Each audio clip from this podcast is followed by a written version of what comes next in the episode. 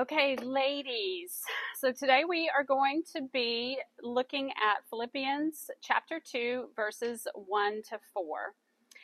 And before we get to that, I just want to um, start and tell you a little bit about my theology journey. Okay, so my theology journey has kind of been interesting and eclectic. The blind faith of my youth drew me to seek godly community through a group called Mothers of Preschoolers, MOPS, which led me to attend an evangelical church, which led me to seek Christian school for my boys, which led me to a true gospel preaching church, Mount Calvary Church, which led me to search the scriptures on my own and read them on my own for the very first time, which then led me to seek out people who were way smarter than me and Bible stuff, which led me to the Bible Answer Man broadcast and Hank Hanegraaff um, on Sirius XM The Message. And eventually I found my man, R.C. Sproul, and Ligonier Ministries. Now, Hank Hanegraaff was the host of a 60 minute uh, broadcast by the Christian Research Institute where people would call in, they call in a little 800 number, and they would ask questions about the Bible, theology, doctrine, um, all things Christian to Hank. And one time, so I listened to him, on, you know, in the car all the time, and I had never heard anything. I'd never heard such intellectual conversation about the Christian faith. So I was I was totally hooked. Well, then I saw Hank do his broadcast on YouTube, and I was shocked to see that he was just sitting there with his arms crossed, little headphones on, a microphone, and a Bible in front of him. And that was it. And people would call and they would ask these questions, and he would just answer them. And the answers were very thoughtful and logical and intellectual, and wow. So, um, so one of the things that I learned in listening to him is that the more you know, the more questions there actually are. Um, the more things you learn, the more questions you have. And sometimes things aren't so clear cut, particularly when it comes to our faith. Things like the age of the earth, what's really going to happen in the end times, do we dunk or do we sprinkle? for baptism. There's a lot of debate on these things. Calvinism versus Arminianism. I had never heard such terms before in my entire life, and here they were. There's just all kinds of things. But here is one of the things that Hank repeatedly said on his program. Hello. Okay, can y'all hear me? Wait a minute. We're getting our microphones set up here. Help help me. Help me.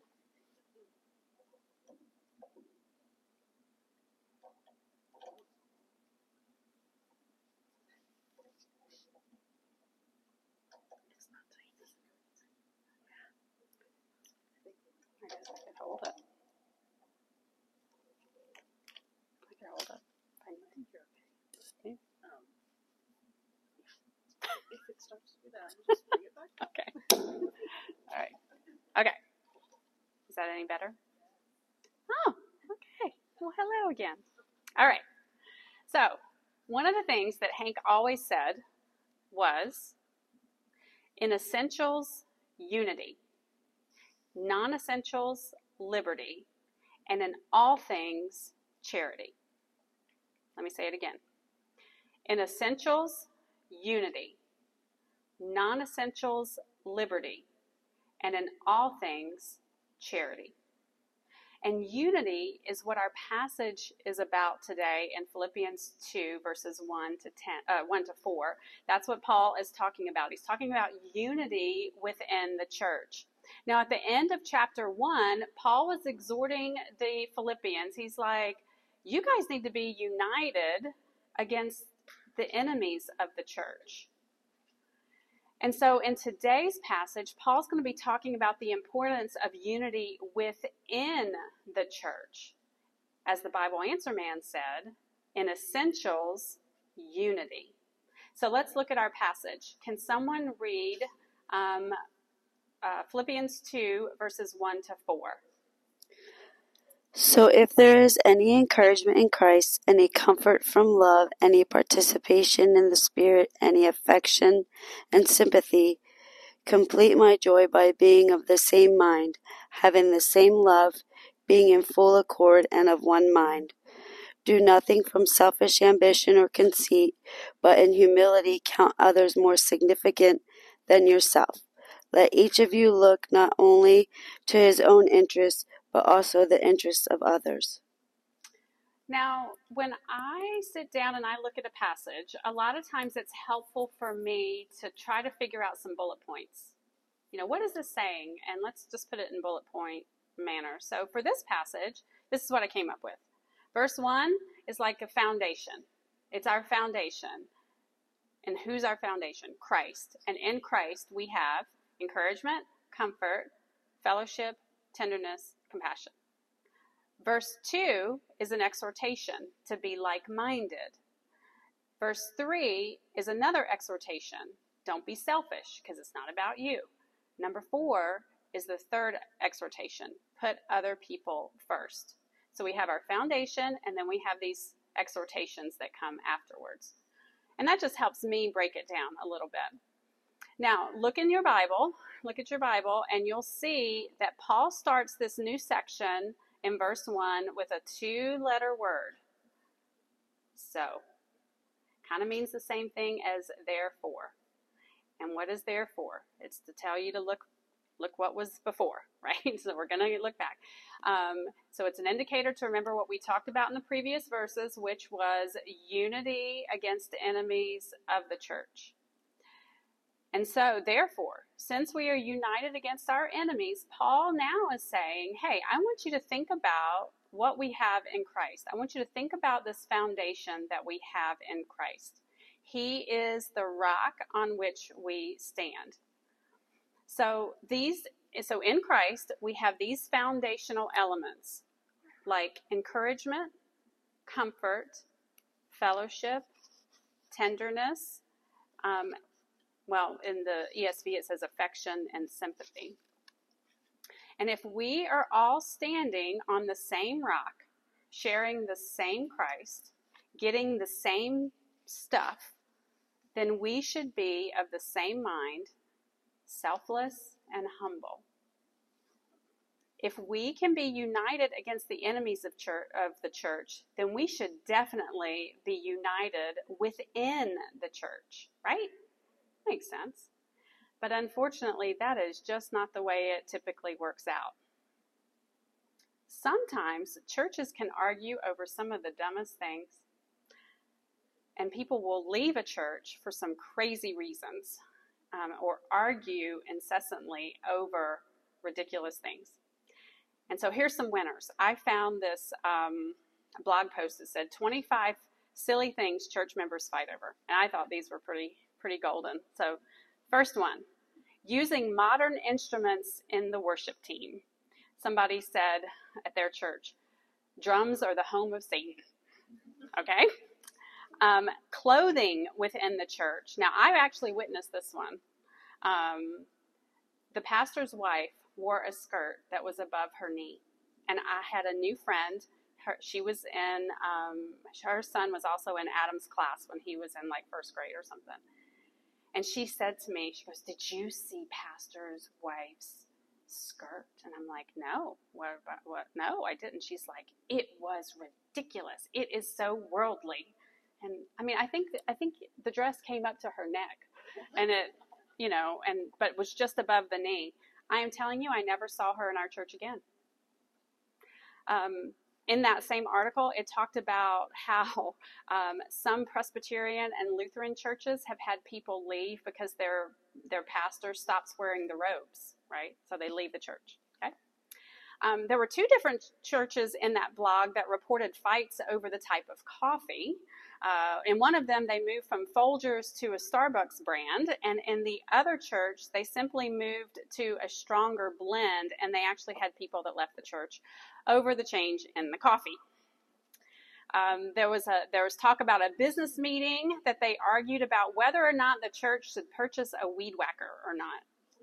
And it took two business meetings to resolve this issue. But my favorite one, my favorite one was an argument on whether the church should allow deviled eggs at the church meal.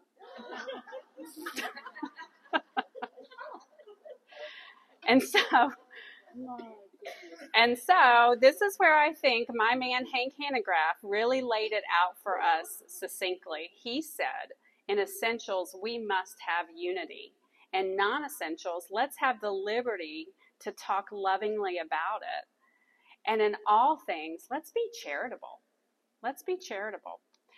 So let's look at the four primary things that Paul is saying that unite us in Christ. Um, let's look at Philippians 2, verse 1. So if there is any encouragement in Christ, any comfort from love, any participation in the Spirit, any affection and sympathy. Okay, so in verse 1, so we're getting our little bullet points here. If y'all want to make your little list, get your little bullet points. Paul is appealing to the benefits of being in Christ. We get encouragement, comfort from love, participation in the Spirit. Some translations um, would say fellowship. Then we get affection and sympathy.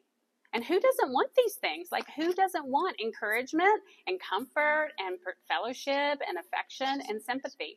It's as if Paul is reminding the Philippians that they are wrapped up in all these warm fuzzies um, before he's going to exhort them to some more difficult things. He's reminding them, hey, look, you've got all these things that are covering you.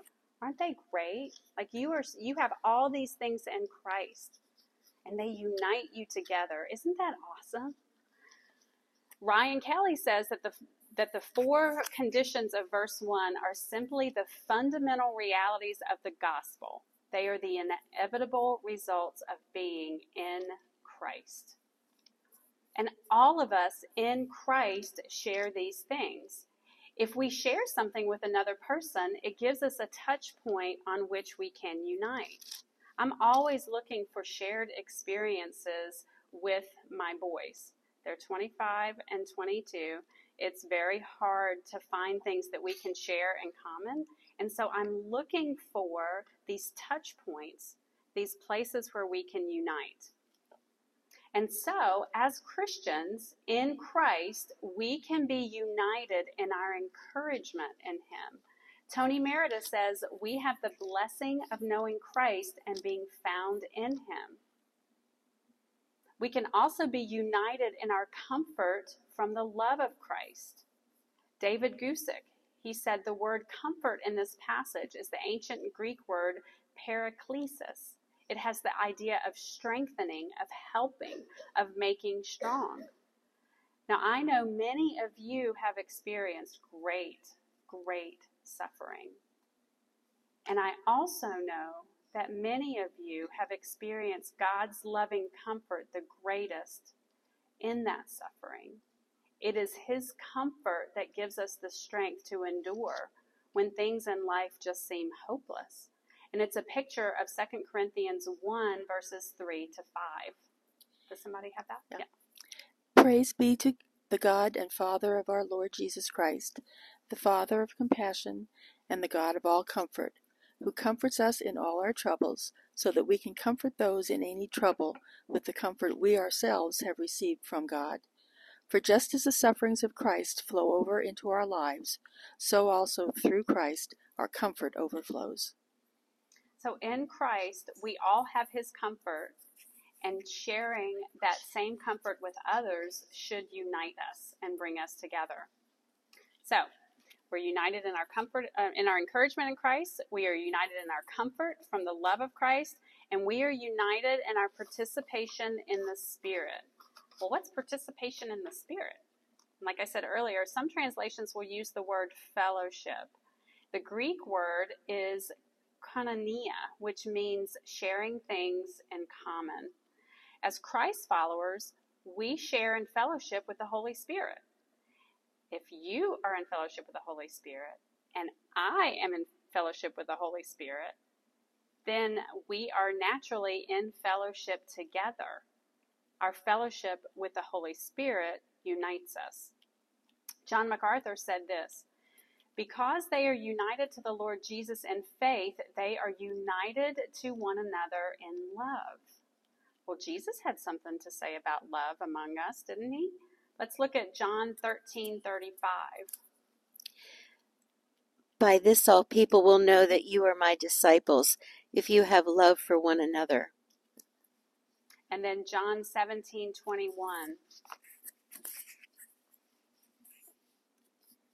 I pray that all of these people continue to have unity in the way that you, Father, are in me and I am in you. I pray that they may be united with us so that the world will believe that you have sent me. So Jesus was talking about us loving one another and the world knowing that we are His because of how we are united with each other. That love is what binds us together, that fellowship.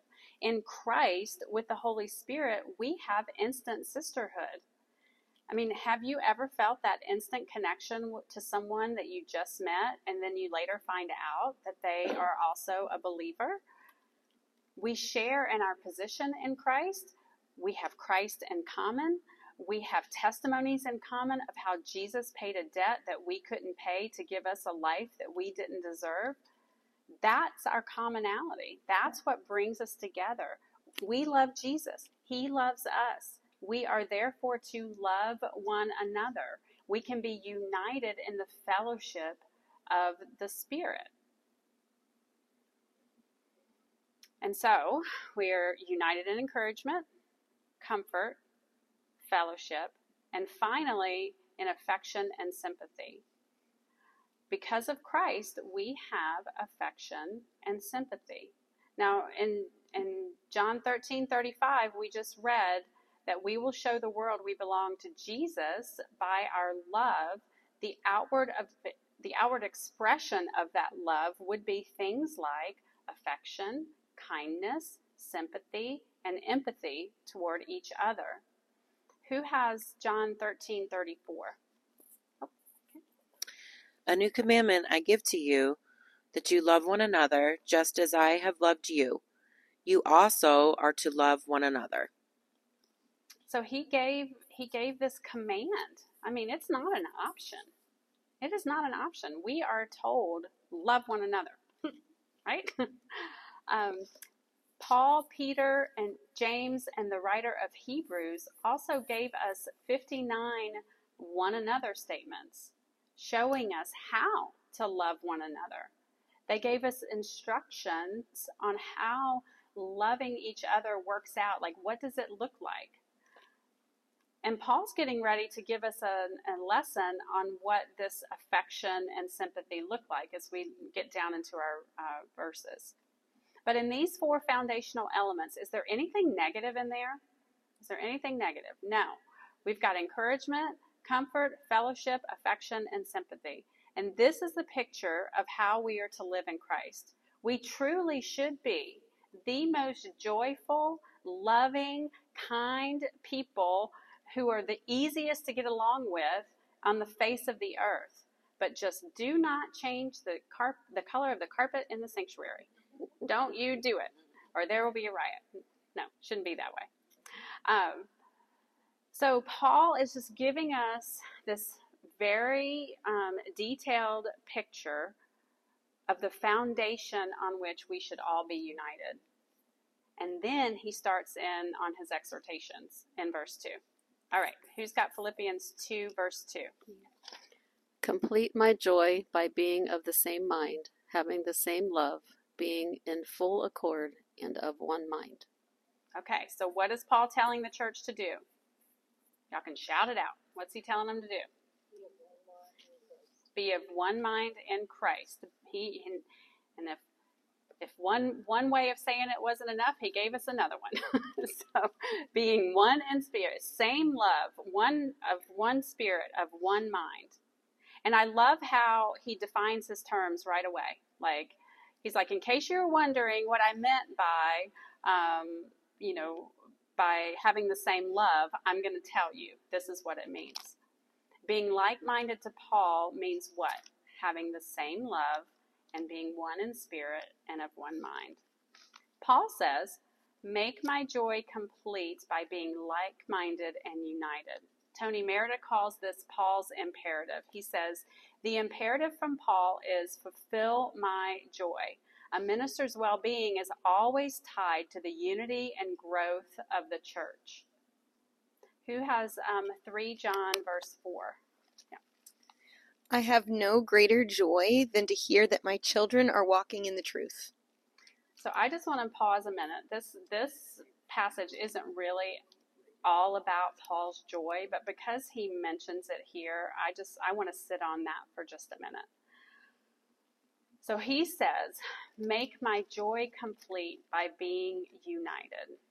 And I'm going to tell you that as a ministry leader, as your shepherd, I can attest to you that it does make my joy complete when I see all of you here regularly, when I see you at church, when I see you caring for one another, praying for one another, and serving one another. That brings me joy. I mean, it is like medicine to my soul because I deal with a lot of yucky stuff day after day. But when I see you, when I see you when you are present, whether I get to talk to you or not, it brings me joy. Um, so don't believe the lie that nobody will care whether or not you show up. Don't believe that lie. That is a lie from the pit of hell. I'm telling you right now. Um, on a Sunday morning, if Pastor doesn't get a chance to talk to you, don't think that he doesn't care about you. He sees you. They all see you. Um, and it brings us joy when we do see you there, even if we don't get a chance to say hi that morning. In an article written by an organization called Nine Marks, the article was called 25 Reasons to Regularly Participate in Corporate Worship. So there were 25, and it's a good article. I posted on my Facebook page not too long ago. But anyway, number seven says, it brings joy to the spiritual leaders who watch over your soul and who must give account for you. Absenteeism grieves them and is unprofitable for you. Paul attested to that. I can attest to that. So please show up because we love that. it, it does, it completes our joy.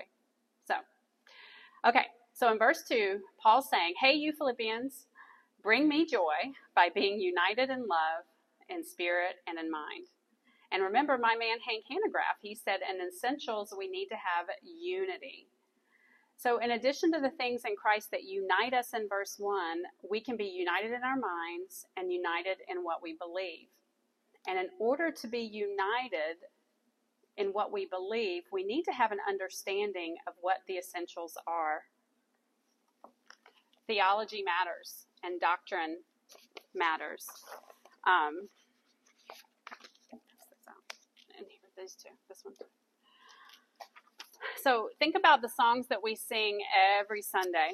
We're singing these truths in unison, but do we believe them? Do you really believe it? Have you ever? Sometimes I don't know about you. Sometimes I just sing the songs and I don't really think about the words. But think about the words that we sing, because we are all singing them in unison, and we are essentially saying we believe this. One of the songs that we sing is a call, is a song called "This I Believe," and it's kind of like we're singing a creed.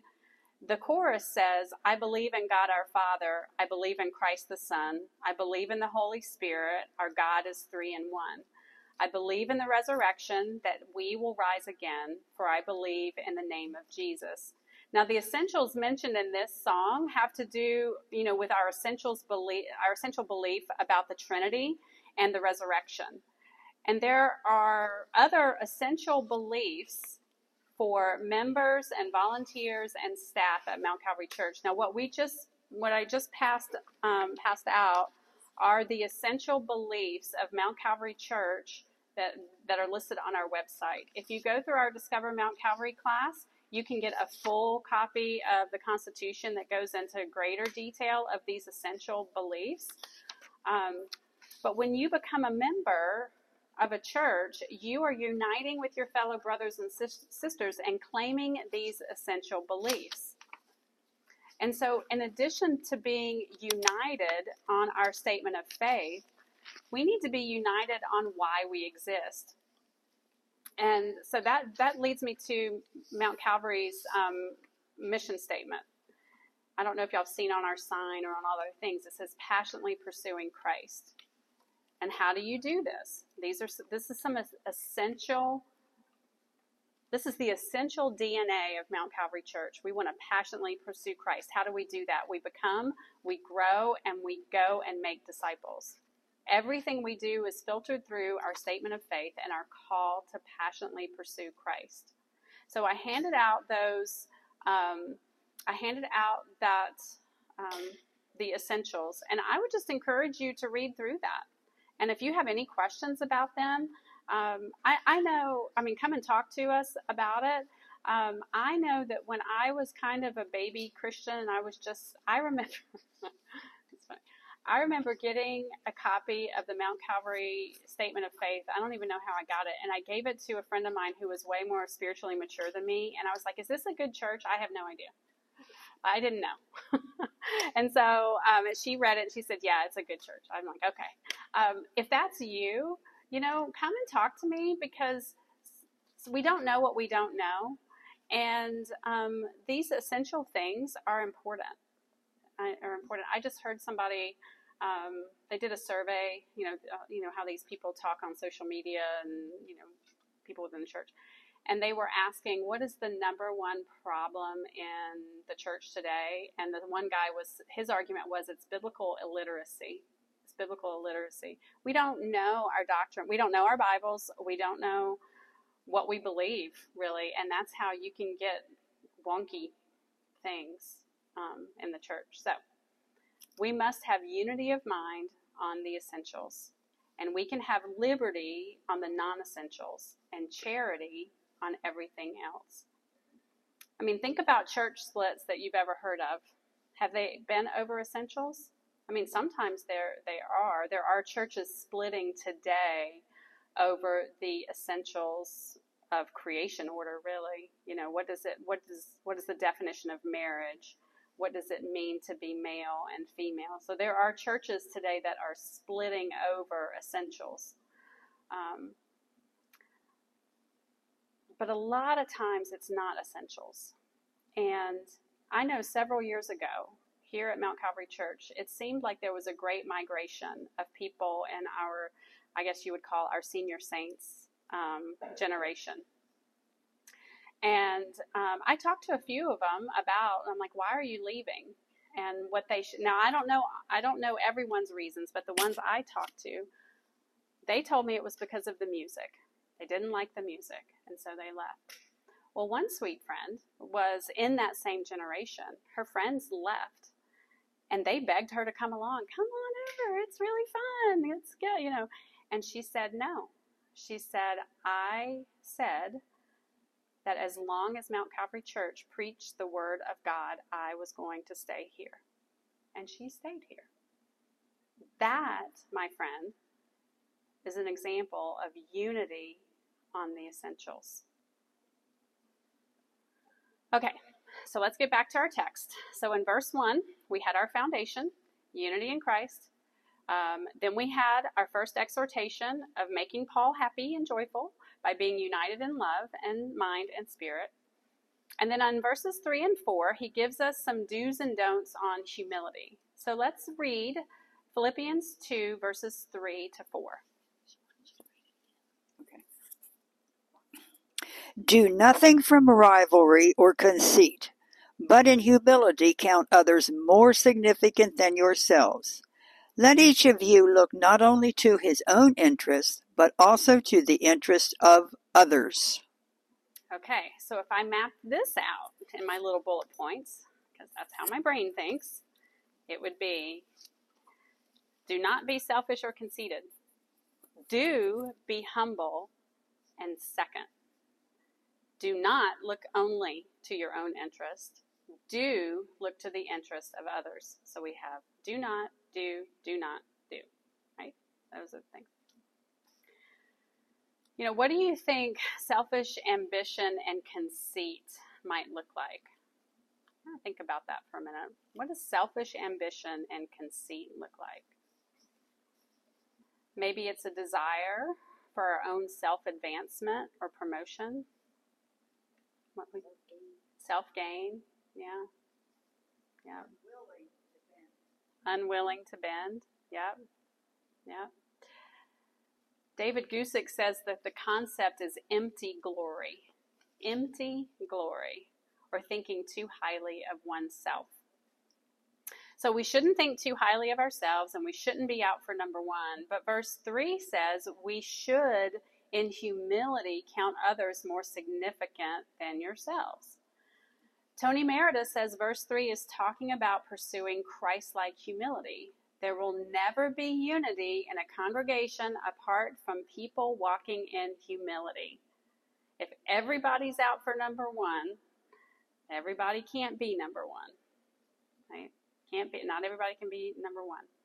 Uh, let's read Romans twelve sixteen. Live in harmony with one another. Do not be haughty, but associate with the lowly. Do not claim to be wiser than you are. And so Christ is our model for humility. I remember Pastor Dick used to say this about love. He said, Love always does what's best for the other person. And to me, that's a great way of saying consider others more, um, more significant than yourselves. Think about what is best for them um, this concept of doing what is best for the other person go, also goes into verse 4 as well. It, you might also think of it as an application of the golden rule, rule do unto others as you would have them do unto you. So it says, look not only to your own interests, but to the interests of others as well. Notice he doesn't say that you are to never look to your own interest, but it can't be your own interest all the time. I mean, think about self care. Self care is not selfish. Think about airline safety instructions. What do they say? Put your mask on yourself first so that then you can put a mask on the little people that are sitting next to you.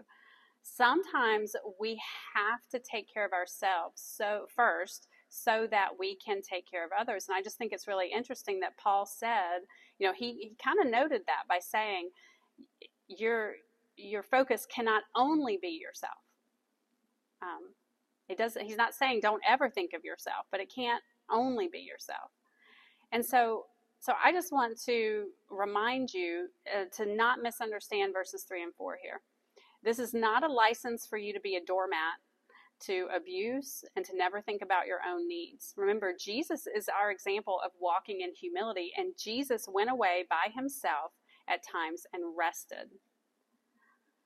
But at the same time, it can't be all me, me, me, you know, all the time. It can't be what I, you know, it can't be I want what I want and I want it right now. Um, when it is always me, me, me, and not Christ, Christ, Christ, then our then unity is of course broken, and division is going to happen. So in essentials, unity. In non-essentials, liberty, and in all things, charity. And I just feel like this is a very succinct way of summarizing our passage today. Imagine what our world would be like if Christians were united in Christ, encouraging, comforting, fellowshipping, and sharing in affection and mercy. And let me leave you with this. So, as I was preparing and thinking about this lesson, I read in my daily devotion Psalm 113, 1 to 3. Did I hand that out? Oh, yes. Okay. Praise ye the Lord. Praise, O ye servants of the Lord. Praise the name of the Lord. Blessed be the name of the Lord from this time forth and forevermore. From the rising of the sun unto the going down of the same, the Lord's name is to be praised. Did you catch that? From the rising of the sun to its setting, the name of the Lord is to be praised. Now imagine if we were all united in praising the Lord from the rising of the sun to its setting. There'd be no room for division in the church because everybody would be spending their energy and using their words to praise the Lord. So, ladies, let's be united in Christ. In essentials, unity. Non essentials, liberty. And in all things, charity. Because remember, united in Christ, we can stand. But if we are divided, we will fall.